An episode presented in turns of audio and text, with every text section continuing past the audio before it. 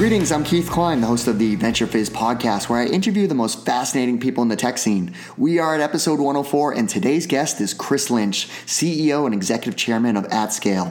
Chris is a serial entrepreneur and operator who has a tremendous track record at building successful tech companies like Vertica, Acopia Networks, Arrowpoint Communications, and others. He also co-founded and was a general partner at Accomplice, a VC firm where he led investments in early-stage companies. He's back into an operating role with AtScale, the global leader in data warehouse virtualization. The company has raised $120 million in funding, including a $50 million Series D round, which was announced this past December and led by Morgan Stanley.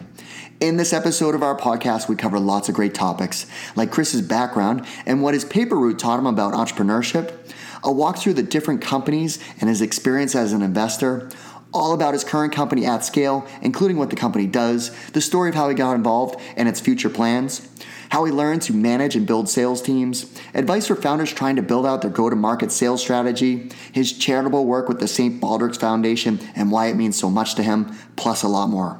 Okay, quick side note, is your company hiring? If the answer is yes, then you might want to consider adding a BIZZpage for your company.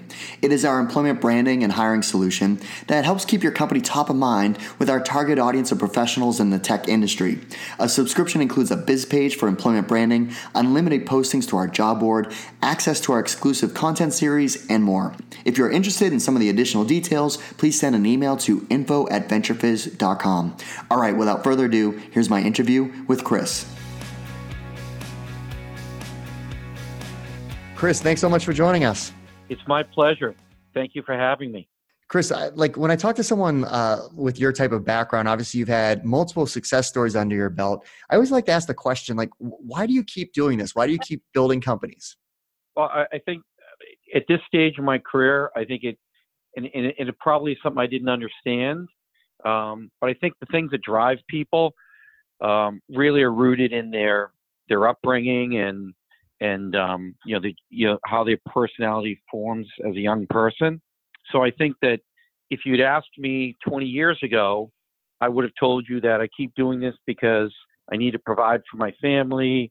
I want to, provide them security. I want to provide them an opportunity to do things in life that they want to do, irrespective of, the economic implications. And, I want to raise them to be, better than me, and more successful and happier than me. I think that's kind of the American dream. What I tell you as an adult, in the back nine of my career, the reason I keep doing it is deeply personal. And, on one dimension, I say this tongue in cheek, but, there's an element of truth to everything. I'm a manic depressive with a Napoleon complex. So that's usually my one liner when people ask me, geez, if I had your money or if I had your success, I'd retire. So that's the line I give them. But the reality is it's what I love to do. And I had the good fortune in my life to fall into something that I'm reasonably good at. I love to do. So, frankly, it doesn't feel like work, but maybe 10% of the time. I don't golf. I don't ski. I'm into music and my family, and outside of that, this is my, recreation. It's my vocation. It's my passion. So, I don't think you retire from your passions in life. And you brought up your upbringing. So where did you grow up? What were you like as a child, and what did your parents do for work? So I was born in Yonkers, New York, moved to Boston, with my family. I was a rebel rouser. I was into punk rock. I had a cousin that came back from Europe. He was a student at BU in the mid-'70s, and he brought back all this music, and it blew my mind. And I basically dropped everything and got into that whole music scene, and that's what I ultimately thought I was going to do for a living. So, unfortunately, my grades and everything else in my life suffered, and I just got totally absorbed in this movement that was happening in England with the kids there. And, it didn't really take hold here because it was really a socioeconomic thing. So people didn't understand it here, but it was something that was unique. And, I made it my own, and, it caused me lots of problems, as a young person growing up in the late 70s and early 80s in suburban Boston with green hair and earrings and stuff, but taught me a lot like about Sex Pistols and bad brands, like Sex Pistols, Ramones, bands like 999. Just it was, you know, just the original people, Generation X, all this music was coming, and it was disrupting everything that had, you know, been laid out before. Mm-hmm. And the irony is that there's a good analog to what I ended up doing for a living, because I use technology and technology companies to disrupt trends in technology. So there are a lot of parallels, and I think it definitely influenced, you know, my professional career in, you know, many, many positive ways. But I was a punk, and you know, I had a big mouth, and I was always in the mix of, you know, some sort of controversy and trouble. So probably not unlike how I am today. Well, then you went on to attend Suffolk. How did you get into the tech industry after school? Yeah. So you, let me finish the other question you asked. My father worked for the phone company, and my mom met my dad at the phone company, but became a stay-at-home mom. I'm the oldest of five, so she took care of us, and, you know, my dad worked for the phone company. Actually, that's a good segue into how I got to Suffolk. I got to Suffolk because, as I told you, I got absorbed in this punk rock movement. So I stopped attending high school. I stopped attending classes, and I was just like playing music and thought that's what I was going to do. And I didn't think I needed an education to do that, you know, much to the chagrin of my parents. But long story short, met a girl, had to have some sort of legitimate future. But unfortunately, my grades didn't support that. So I couldn't even get into the public colleges in Massachusetts at the time. So I believe I was rejected from UMass Lowell, or it might have been University Lowell at the time. So I ended up getting to Suffolk because it's the only place that would have me. And the reason they had me was they had a big investment at the time program with, at the time, the phone company was 9X, and they were doing a lot of management education. So my dad was able to call in some favors and get them to accept me, even though I probably didn't have the grades, you know, to get there. And I got in, and, you know, I actually did better in college than I did in high school because of the amount of freedom, and you could sort of choose what you studied, and, you know, things that interested me, I always excelled at, and things that I didn't, or I got bored with, you know, I would blow off. So I sort of got my footing that, you know, I could do school if I needed to. And that's how I got to Suffolk. That's a cool background story. So now after Suffolk, obviously you got into the tech industry. So what was the first roles after school? So, well, I had a variety of jobs through school, so I still had to pay for it. And my first foray into the computer industry was I was working with my brother, and he was sort of a legitimate computer science guy. He was working for this guy Harry Ernst, a Harvard economist, and I ended up selling financial forecasting software on the phone and research that they were, you know, they were doing with clients, so to support myself. And then the business was sold to Lotus, and, you know, I'm dating myself, but this would have been in maybe 1980 or something.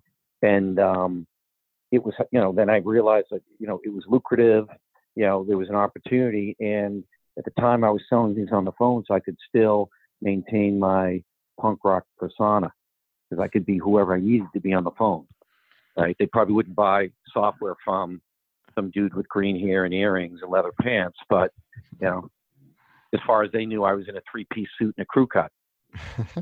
So awesome. It sort of taught me that I was good at this and I could make money at it. And it taught me that if I was good at it and could make money at it, I didn't have to conform to anybody's vision of me but my own, which was probably the first time that I realized that being in business and excelling, what it really gives you is personal freedom. And, you know, that's super important, or was super important to me, and it drove me. So I was really never motivated by money. I was motivated by relationships with people I was passionate about, ideas I was passionate about, and sort of, you know, being able to disrupt the status quo. How did you learn how to sell? Did it just come natural? If I think about the experiences that shaped my professional career, there are, you know, there's several mentors along the way, but if I think about the, you know, actual material events, I attribute a lot of my business acumen and my sales acumen to the fact that I had a paper route that went through. So I'm the oldest of five, 4 boys and a girl, and all the boys in the family maintained this paper route. We had 300 customers, and it was a source of revenue to the family, which I didn't understand as a young man, but it augmented, you know, my father's salary, which was, you know, modest. And I learned more on that paper route, and not delivering the papers, but collecting and getting paid, and the interaction with the, you know, the clients on the route. So a lot of my salesmanship and my ability to interact and negotiate, you know, things that, you know, I depend on to this day, I didn't learn in school. I learned on that paper route. And I think work ethic I learned because I've been working since I was 7. So it'd be unnatural for me not to work, which is another part of the first question you asked me. Why do I continue to do it? It's what I do. It's what I know to do. And that's, I always love the upbringing stories, because that's, you know, my dad was a entrepreneur for, you know, from the point I was born, and he had a leather coat factory that was 10,000 square feet. And I had to clean every Sunday while kids were, you know, out playing sports. I was cleaning a leather coat factory, and that taught me, you know, what hard work was like as a young kid. And then my first job outside of that was working at the Holiday Inn. That taught me customer service and, you know, taking care of, that the room service was delivered properly, the luggage, the banquet setup. It was just such an amazing experience. So that's funny. 100% agree with that. I think it's a shame that paper outs don't exist. Oh, I know. So much people to learn, so many lessons, and it's your own business, because the way it worked back in the day, I had to go down with my mom and we would buy the papers. Yeah. And then, you know, I had to deliver them and collect. If I didn't collect, she was out the money. And I like how you brought up you had to collect the money piece too, because then you needed to learn real customer service that, you know, make sure people pay you. Customer service, negotiate. I'll give you an example. And I've given this several times, but I think it's telling in terms of the question. I distinctly remember having clients. So one of the big clients we had in the route was an apartment building, and, you know, apartment buildings, people are, you know, transient, they come, they go. And we did people that, okay, they owe us 8 weeks and they moved out, so now I'm stuck, so we lost that money. Mm-hmm. I remember, you know, people that I'd knock on the door, I could smell the food for dinner. Mm-hmm. I'd go at dinner time, because that's the only time I could get some of them. And, you know, I'd knock, knock, knock. They wouldn't answer the door. And I would just keep going back, or I'd wait. And I'd just keep knocking, mm-hmm. almost to the point of being obnoxious. They'd answer, oh, sorry, I didn't know you were there, and baloney. And, you know, maybe they owed me for a month's worth of papers. Mm-hmm. And they'd pay me for the month, you know, so maybe it was $2 a week. And then they'd give me a quarter tip. And I'd say, did you get the paper all 4 weeks? Oh, yeah. Oh, I thought maybe you didn't because you only tipped me for 1 week. So when you can do that at 8 years old, what I can tell you is I do the same thing now, except for I do it selling companies worth hundreds of millions of dollars. And it's the same thing. That is an awesome story. But now it's just built into muscle memory. So I don't think about it. So that had a major influence. And the other thing I would tell you is, you know, attempting to be a musician, being different, right? I think it's taught me a lot about just accepting who I am, being comfortable with who I am, what I am and what I'm not, and surrounding myself with people that I'm not and being comfortable with that. And that's allowed me to build tremendous teams that have executed and done amazing things. So I think music and that paper route probably influenced me more than anything. And then obviously, you know, at a certain point, I had people take an interest in me, you know, that made, you know, the real difference in, you know, the trajectory of my career. Well, the trajectory of your career, you did rise through the sales ranks rapidly. Correct. At what point did you start to, you know, learn how to manage and build sales teams and, you know, starting to scale things? So I would say that I learned how to sell at Digital. I learned how to lead and manage at Wellfleet. And then from there, I evolved from a VP of sales to a CEO more out of necessity than ambition. My only ambition was to be a VP of sales because I loved selling. I loved that whole thing. I'm not a super technical guy. I'm not the guy that's going to invent something, but I'm the guy that's going to monetize it. But at the point that I transitioned into being a CEO, it was simply because I was dissatisfied with the way engineering was delivering product, the way we were marketing, and I wanted more control over the ultimate outcome. And that's how I really moved into being CEO. It was not, you know, an ambition of mine. It was not an ego trip of mine. I felt like, you know, as the head of sales, you know, we can only control so much, right? We can make commitments to a customer, you know, but engineering still has to deliver on it, for instance. And I'm a believer in sales. You sell yourself first, your company second, and your product third, because you control 100% who you are and how you behave and interact with your client. You control to a lesser degree, but some degree, sort of how you represent your company. And you have little control. You have input, but little control over the actual quality and value proposition of your product. But if you get the first one right, then you're in the door. Which company were you CEO at first? Was it Acopia? Acopia was the first CEO role, but I would say I learned to be a CEO at Arrowpoint. Because at Arrowpoint, we had the founder of the company, Cheng Wu, the brilliant visionary. You know, he was a, you know, pretty introverted person. So, you know, over the course of that company, I was a driving force operationally, you know, and he was in terms of, you know, the product. So I took over really the leadership of the company because it was something he was not comfortable with. So, you know, I became an informal leader there of all operational aspects of the company. And then after we went public and sold to Cisco, we started Acopia, and, you know, he, at that point, you know, he had recognized, you know, how we should work together optimally. And, you know, he was the chairman and, I was the president CEO. I see. So it was the same founder for Acopia that was Arrowpoint. Correct. Which led to another acquisition. That's right. So Acopia was sold in, summer of 2007 to F5 Networks in Seattle. And from there, it was another, you know, success story. And that's a theme, common theme for what we're talking about here. You know, Vertica was known as, you know, definitely a high-flying company in the Boston tech scene that was acquired by HP. And, you know, amazing team there as well. And what did you learn from that experience at Vertica? Yeah, so Vertica was different from the standpoint that I, you know, everything else prior had been, you know, Prominent, was early days, Arrowpoint, Acopia. You know, I was involved early on, and this was a company that was going that had some issues, but the core nucleus of the technology and the people was outstanding. So I was coming in, you know, with the mandate from the investors to figure out a way to get the company sold and stabilized. So it was a different experience in that, you know, I was really coming in, you know, as a professional CEO to, you know, to right the ship and get the company over the 1 yard line, you know, which fortunately we did.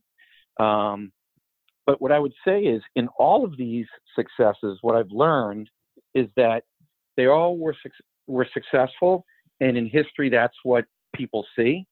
They all failed multiple times before succeeding. Mm-hmm. At Prominent, we had a layer 3 switch, which 30 days before we delivered it, we found out that chips didn't work properly, and we had a layer 2 switch. And we figured out a way to sort of reposition it, and I was able to take revenue from $0 to $40 million in a year, and we were able to sell it to Lucent. At Arrowpoint, we took down a third of the internet. Mike Odell was on our advisory board, and he resigned over it. And we thought we were dead, but we persevered.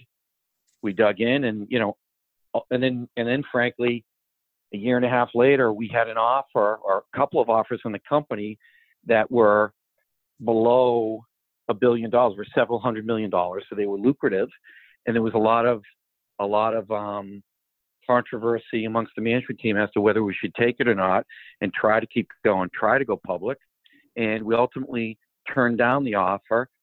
And a year later, we went public, still one of the top 5 IPOs of all time, meaning that we went out and then what happened to the stock. So instead of like these stocks you see today that, they go public and then they drop 50% of the value and Joe Q Public gets screwed, our stock actually, drove up 50%, even though on April 1st, 2000, the market crashed. Our stock held. And then ultimately, we sold it for a 35% premium on top of our market cap to Cisco. Yeah, there's always that perseverance story.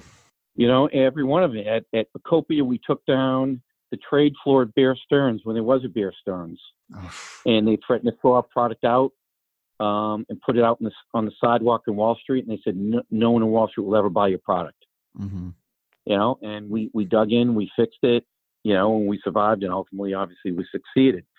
So the reason I raise is I think an important story and an important message to entrepreneurs that if you persevere, you can ultimately succeed, but you should set your expectations that the distinction between companies that succeed and don't, in many instances, the difference is those that how they respond to adversity, how they respond to the struggle, because a lot of people, when it gets hard, they go somewhere else.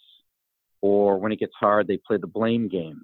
And what I love about startups is it's a zero-sum game, and it's us against the world. And if you take that mentality, you realize that you're all in it together, and you're all either going to win as a team or lose as a team. It creates a level of trust and transparency that large organizations, political organizations, simply don't have. And it's so powerful. Yeah. But you've got to be, if you want to be an entrepreneur, you want to succeed, be prepared to fail and overcome failure. And if you can't do that, you're not going to succeed in the long run, because I don't know any of these. I mean, startups are hard. They're not glamorous. They're hard work, they're dedication. You don't do it for the money. If you did it for the money and you're smart, there are easier ways to make the money. There'll be a quant on Wall Street. Mm-hmm. Yeah. I never think about a financial outcome when I start a project. I say, do I love it? Do I believe in it? And if you do that and you go execute, you work hard, then the money comes, the success comes. But you've got to be prepared that you're going to fail, that you're going to struggle, and how you're going to respond to that. Moving forward, you ended up in venture capital. So what made you decide to move to more of the investment side of things? Yeah, so that was really a personal thing. I've got 5 children of my own, and my youngest daughter had a medical issue. And I just sold Vertica, and I'm spending a lot of time with HP out on the West Coast. And she was diagnosed with this issue, and my wife was spending, weeks on end sleeping on a chair in Children's Hospital. And she just called me out and said, "Hey, you've proven that you can be a great businessman. Prove you can be a great husband and father. I need you, and you got to get off the road and help me here." Mm-hmm. And I wanted to continue to work. And as I say, it's a big part of my satisfaction in life, but, my family comes first, and, I love her for calling me out, because most people won't. And I had to figure out a way that I could stay relevant and be home more and be able to, have more of a regimented schedule so I could be counted on around the house to help out. So I decided that I would go into venture for a period of time, and I did that, and we raised a couple of successful funds and have some great investments, and it gave me an opportunity to continue to mentor people, which I enjoy and is important to me, and try to instill the beliefs and values I have in building companies into a broader set of people, which I was able to do, and I'm thankful for. And I did that for about 6 years in a couple of funds. But I didn't want to be an executive producer. You know, I like to be, you know, the star. And, you know, when I took on the venture role, one of the things I resented about venture people is that they take credit for, you know, the things that the entrepreneur does. And when the entrepreneur doesn't win, you know, then they look at it as like, well, it was an execution issue. Mm-hmm. So I just, you know, I hated that about venture capitalists, and I didn't want to be like that. So I accepted that I had to leave my ego at the door, and it was all about the people I was investing and not about me. And that was good for me to do. I think it matured me and broadened my perspective. And I think it makes me better as a CEO today at AtScale. But that's how I got into it. You did have a question for me, I believe, around what did I learn in venture?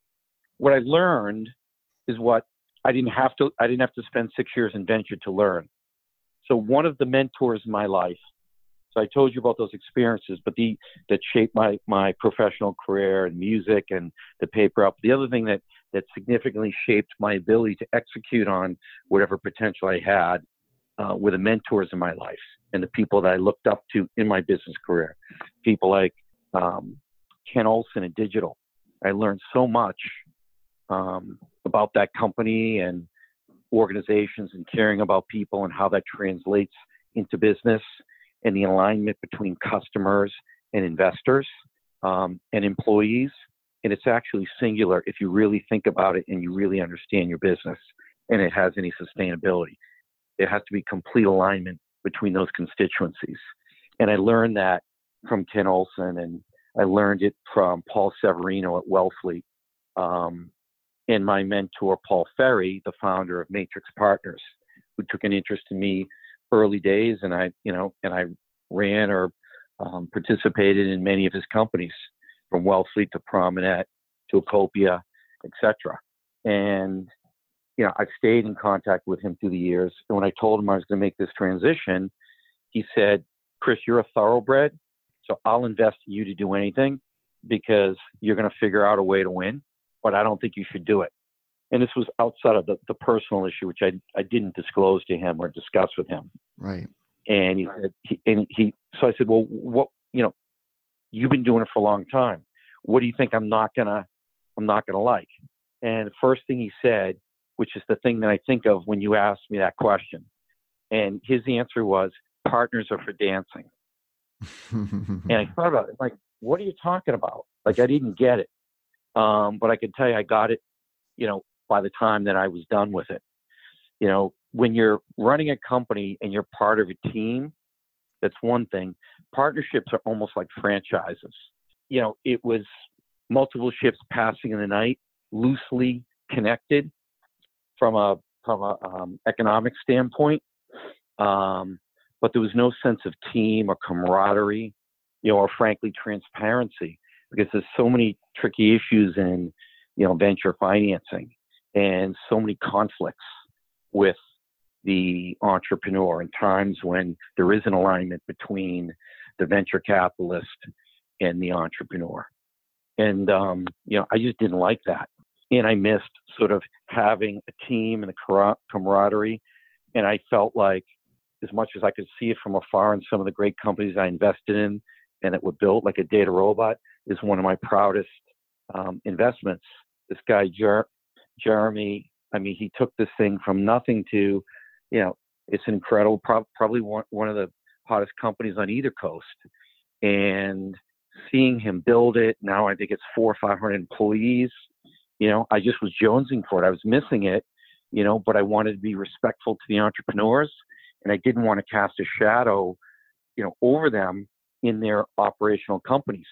So I guided, you know, from a distance, you know, but I missed the interaction with the people, the excitement, the struggle. And I was just speaking to a young person this morning about, you know, the ride we're on. He called me to thank me for the opportunity at AtScale, how much fun he's having. It's changing his life. He's learning so much. And I said, remember all this. And what I can tell you, you don't believe me now, you will after. The outcome is not, it sounds cliche, but the outcome is not what you're going to ultimately care about.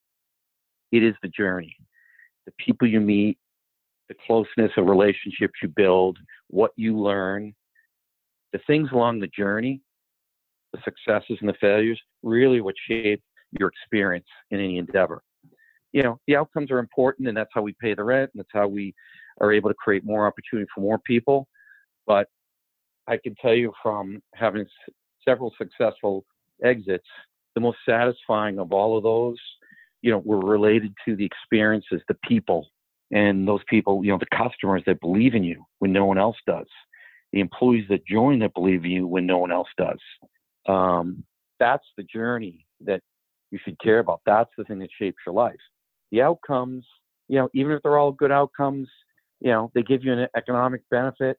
You know, I've also learned in my life that, you know, outside of having enough to be able to choose what you want to do with whom you want to do it, the rest of it's bullshit. Mm-hmm. You know, there's always a faster car. You get wrapped up in always wanting, right? Mm-hmm. And you get confused between what you want and what you need. And when you're confused about that, you can never be satisfied, no matter how much you have. Yeah. If you figure out what you need, you know, then you can be a satisfied person with modest outcomes, with great outcomes. It doesn't matter. It doesn't control you. And, you know, me, I want to be free. So that's worth more to me than, you know, any amount of money. So I think that understanding the outcome is good, and understand the goal, and there's a reason for that, and allows us to do it again. But the real value is in what you do, and how you do it, and the people you do it with. And, you know, I explained this, you know, and I think, you know, he listened, but, you know, he won't understand until after AtScale has a great outcome. And he's like, okay, is that all there is? And I felt that, particularly I remember at Arrowpoint. I remember after the IPO, kind of like waking up on a Saturday morning. We had a big IPO party at the House of Blues with all our customers and friends of the company. And I woke up and I was just like, okay, now what? And it was a weird feeling, you know, it's a weird feeling. So I really do believe it's about the journey.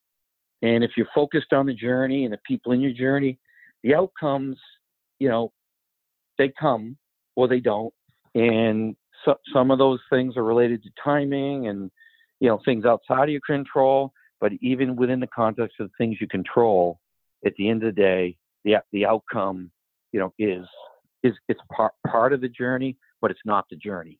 But one of the things that's pretty obvious throughout your career is you've had this knack, either as an operator or as an investor, to invest in fundamental shifts in technology that you saw coming. Or, you know, oftentimes a founder might have a great idea, but, you know, too early or whatever the case may be.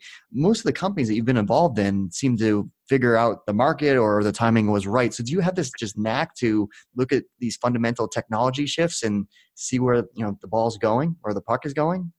So I think that, I think there are a number of factors. So I've had the good fortune. I tell people this all the time. I couldn't have had the career that I've had to date. I'm not smart enough if I tried to plan it. So, you know, I think that I keep it simple. I invest in people I believe in ideas I believe in. I think starting out in sales has served me well because I'm focused on markets and seeing spaces in markets. And I think that's what's helped me to pick wisely. And I think picking wisely is 90% of the battle. I don't know that I'm much better or worse than anybody as an operator. You know, I'm sure that, you know, there are definitely people way smarter than me, but I've picked well. I picked the right markets and the right people, you know, that have built the right technologies. And I think AtScale is a great example of that. You know, this company was, you know, it's 6 years old, and Dave Mariani, the founder, had an incredible vision, but he struggled in getting that completed technically and figuring out, you know, where they should focus on the market. And those are things that, you know, I collaborate with people on and I think about. And, you know, that's allowed me to, you know, to identify and see beyond sort of the struggles that the company had previously, to see the core, the people, the technology, where the market was going, where this could go to serve that market. And we're in fact in a different market than when I originally met the company a year ago. And that's part of, you know, what I do. But I think, you know, even to the extent that I'm picking and identifying these things, you know, I have a lot of support from people and relationships that I built throughout the years. And that, you know, I think being able to pick still comes back to surrounding yourself with great people. So I don't pick alone. I get data points from everybody on my team. And then I sort of, you know, process those. And then I decide where we're going to go. And they trust me that if I say we're going student body right, we're going student body right. But I take everyone's input and it shapes, you know, my opinion and ideas. And then we go. So, you know, it's not just me. It's a team of people. I include customers in my assessment. I include partners in my assessment. I include employees that I'm going to bring into the deal in my assessment. So it's, I think part of it goes back to just being self-aware and understanding what you're good at, what you're not, and surrounding yourself and getting that help. I was just saying it's okay to win alone. It's unacceptable to lose alone. There's no reason. And if you lose alone, what it tells me is that you're insecure, and it tells me that you're not aware, self-aware, and it ultimately tells me that you're not really willing to do what it takes to win. You want to be right more than you want to win. I don't mind being wrong if I win. Well, today you're at AtScale. What is AtScale? What does the company do? So AtScale is the first virtual data warehouse in the market. So we're able to go into legacy OLAP analytic environments and provide one virtual view of these disparate data stores. So we deliver the true concept of big data to Fortune 2000 companies that have disparate data sources that, you know, that they can't aggregate into one view so that they can process. And we do that without disrupting any of their BI tools. So once we put this virtualization layer in, you know, and obviously there are many technical historic examples of this, the most well-known probably being VMware. But once that virtualization layer is put in between the BI user and the back-end data, we're able to move that data to the cloud non-disruptively. So we can take people on a journey from legacy data stores like Teradata, and we can bring them non-disruptively to Redshift, Snowflake, Google BigQuery, unlocking all the value, the agility, et cetera, of the cloud for legacy applications that, you know, and data that has been hanging around for 20, 30 years. And did you already know about this company, or when did you meet? You said you met one of the co-founder and CEO at one point. Like, what was it that appealed about this company for you to join? So first and foremost, Dave Mariani, the founder and CEO at the time, was incredibly passionate about the idea. And it come to him from being a customer on the other side. He was the chief data officer at Yahoo. And he had this data management problem that he couldn't solve with the existing marketplace. So he subsequently left and started this company. And he was so passionate, so articulate, so precise in understanding the problem that I believed him that he was competent enough to build the solution based on his understanding of the problem. And, you know, he ultimately had done it. But the company was not marketed or being sold in a way that was taking advantage of the brilliance of his vision and the uniqueness of it. But it was him, you know, like I said, you know, the person was Dave Mariani, Matt Bard. So I fell in love with them, their passion.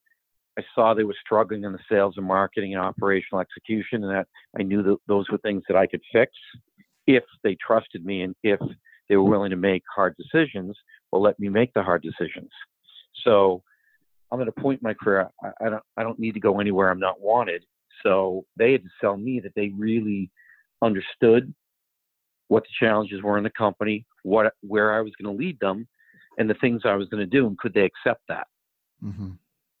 And, you know, they came back to me that, you know, that they wanted to win, and they knew that these functional changes outside of the core product needed to be made, and, you know, that I was the person to do it. And that's how we put it together. So it was a combination of, you know, the model I told you. Fell in love with the people, fell in love with the market, and fell in love with the product. And I had an idea on how to position it to make it much bigger, much faster than they were making it. And fortunately for us, you know, we were right in the decisions we made, and the company's trajectory, you know, has 360. You know, the growth, we're doubling. We've blown out the last three quarters. We've got significant relationships that have been announced with Google, with Snowflake, and we're getting a who's who of global 2,000 customers. But the real hard work was that they built this, and they needed help understanding how to apply it to the market and what markets to apply it to, and then getting in the right personnel to support that. As far as the actual growth of the company from an employee headcount, this is a West Coast company that you've been also now building a Boston office, right? That's correct.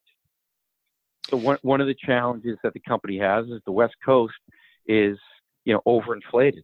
Mm-hmm. So the cost of acquiring talent there is insane, and it's not sustainable. And I think history is going to prove that out over the next 24 months. But we had to figure out a more cost-effective way of growing and investing in people and markets. And I think one of the things that shifted in enterprise tech companies is even at early stages, every company today in 2019 needs to see themselves as a global company, global customers, global market, global work. So, you know, what we've done is invested in our own development center, not an outsource, our own development center, our own employees in Sofia, Bulgaria, that we're able to leverage the great talent we have in San Mateo and that expensive talent as a force multiplier. So we're able to hire 10 engineers in Sofia, Bulgaria, leveraged by one engineer in San Mateo. Mm-hmm. So now I've marginalized the cost of that San Mateo engineer across 10 more engineers. Now they look much more reasonable. Mm-hmm. Right? So a cost and productivity perspective. So I think thinking about being a global company, it's hard to do. Logistically, it's more work, it's more risk. But I think you have to view yourself as a startup. You have to view yourself as a global company.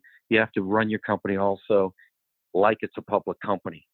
Because at the end of the day, the likely exits for any enterprise tech company are an IPO, which, you know, you need to be, you know, clean for that to do that. And you have to have the right hygiene for a public company. And the other alternative is you end up selling to a public company, mm-hmm. and they don't want to inherit bad hygiene. So you need to run your company with the discipline of a public company, whether you're private or public. And you need to run it as a global company, whether you're 3 people in Boston, you know, or 3,000 people all over the globe. You need to contemplate a global market. What's the plan for, you know, since our audience is largely, you know, Boston and New York, what's the plan for the growth of the Boston office? Is it sales, marketing, customer success? So it's a great question. So the bulk of development will grow in Sofia, Bulgaria. Mm-hmm. All other operations will emanate from Boston because of my contacts, because we're closer to key markets from here that we're in, and because I have access to trusted talent.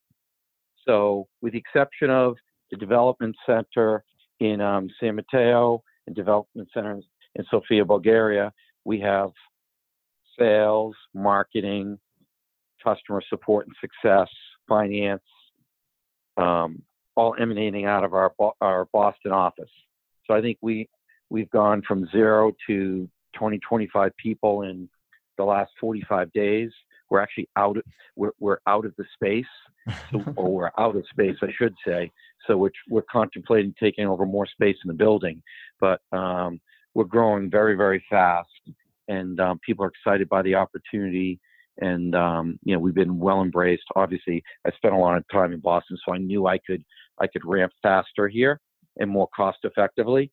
And while it's the savings isn't as dramatic from San Fran, you know, to Bulgaria, it is still significant savings from San Fran to Boston. Right. So we're saving money. We've got more known quantities. We're able to grow faster. So, Boston, will probably end up being the, from a headcount perspective, the largest of the three offices, but they're all equally valuable in different ways. Chris, what advice would you give to founders that are, they don't have the sales pedigree that you have, and they need to figure out, building out their first go-to-market sales team for an enterprise company? So that's a great and important question. I think that a common mistake early tech founders make, and I've seen this as a venture capitalist, not so much, as an operator because I have the sales orientation, is that they're dismissive of it, that they think, okay, the hard part, the part that requires intellect and being special is about the idea.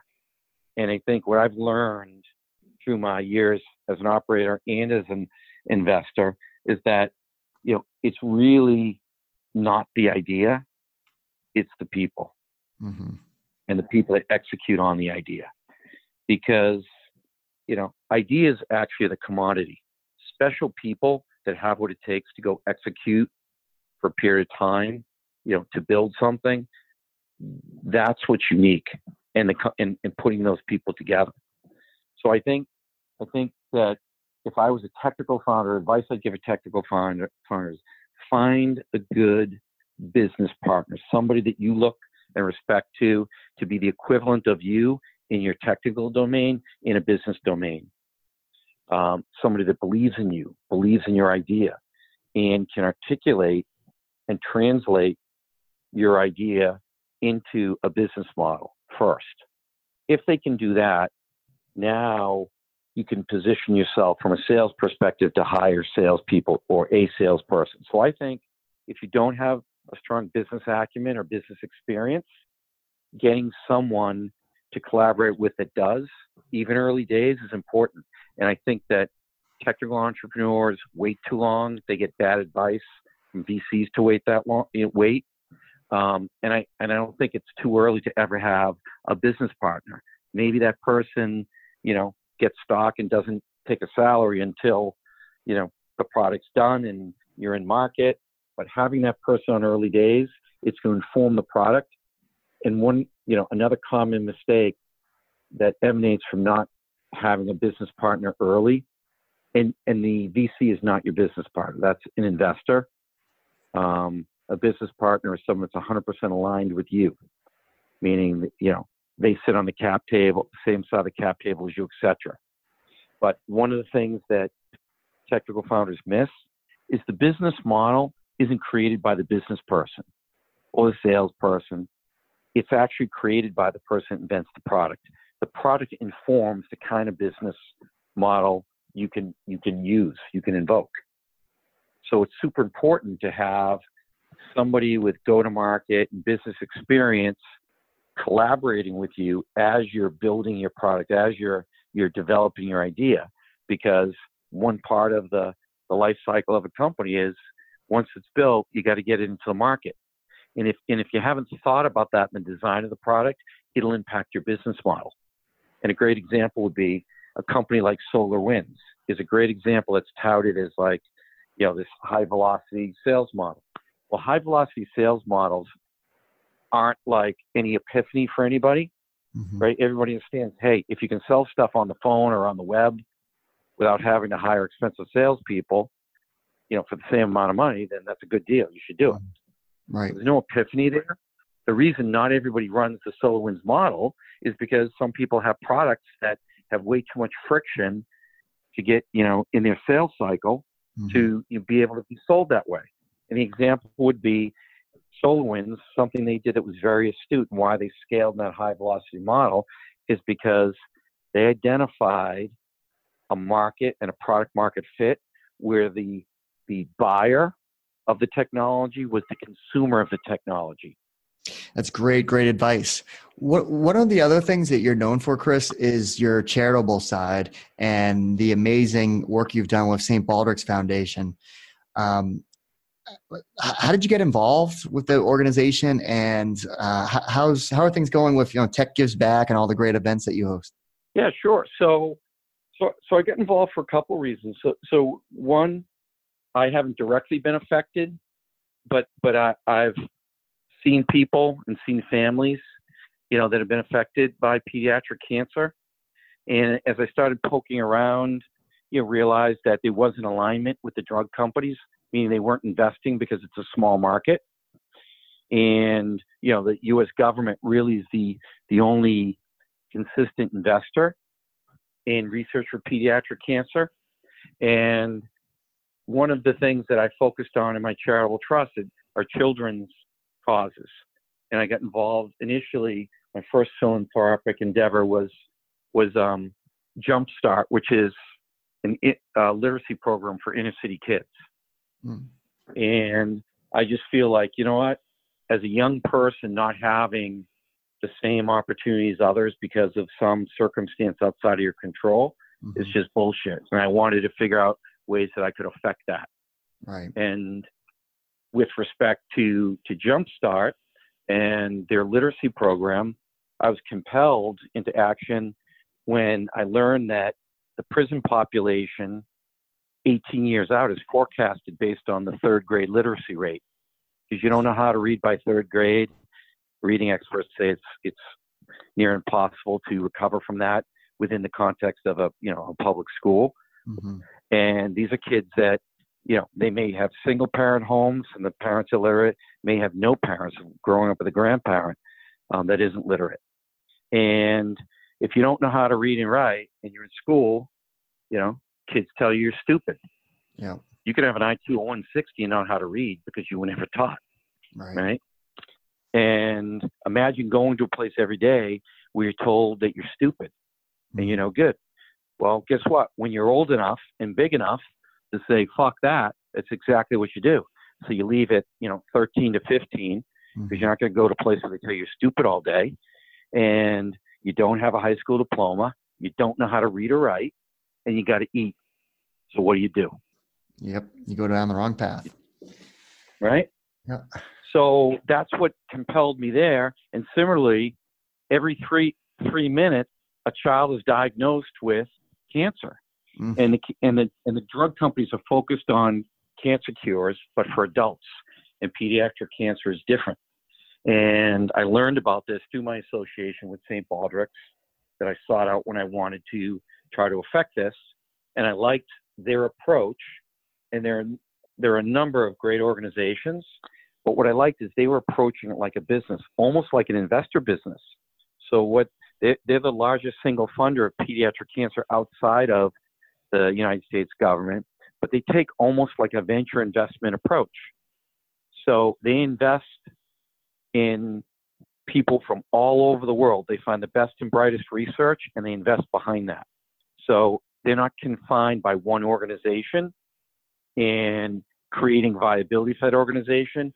They're simply out scouring the world, finding people that have interesting research that they think could turn into cures for kids.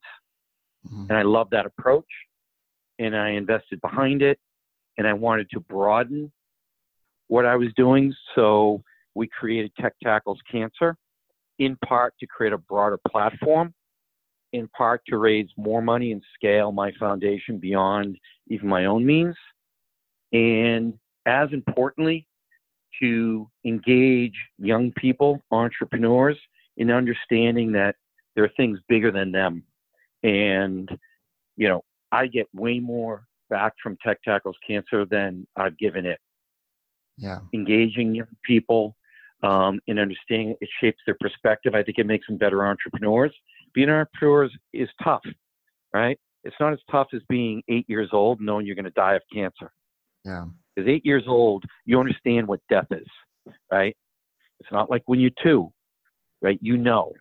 And if you want to profile and courage, if you want a mentor to look up to, as a startup, go look at one of those kids. Read a profile about one of those kids. Imagine being 8 years old, know you're going to die.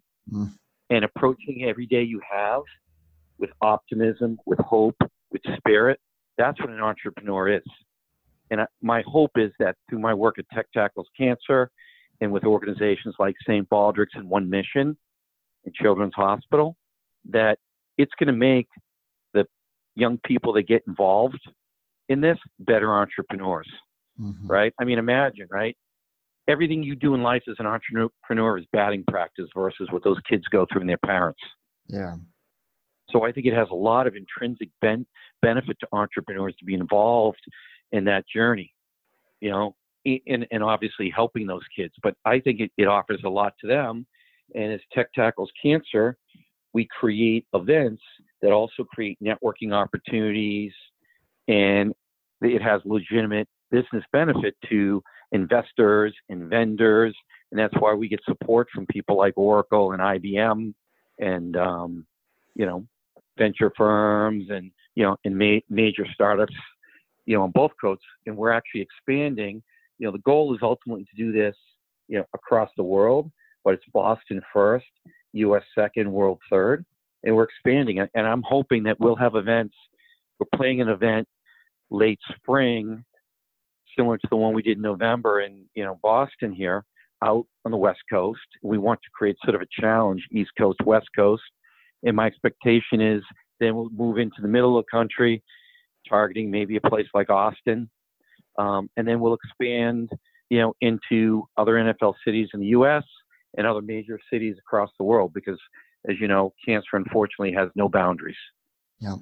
Well, Chris, thanks for all the meaningful work you're doing. You know, charitable, obviously giving, you know, the tech ecosystem in Boston, just, you know, incredible support through the years of building companies, and, you know, everything you've done is obviously impacts in so many different ways. So, you know, keep us posted at VentureFizz, of course, of all the events. I mean, we support Tech Tackles Cancer every year, but, you know, these other events you're talking about, please keep us informed.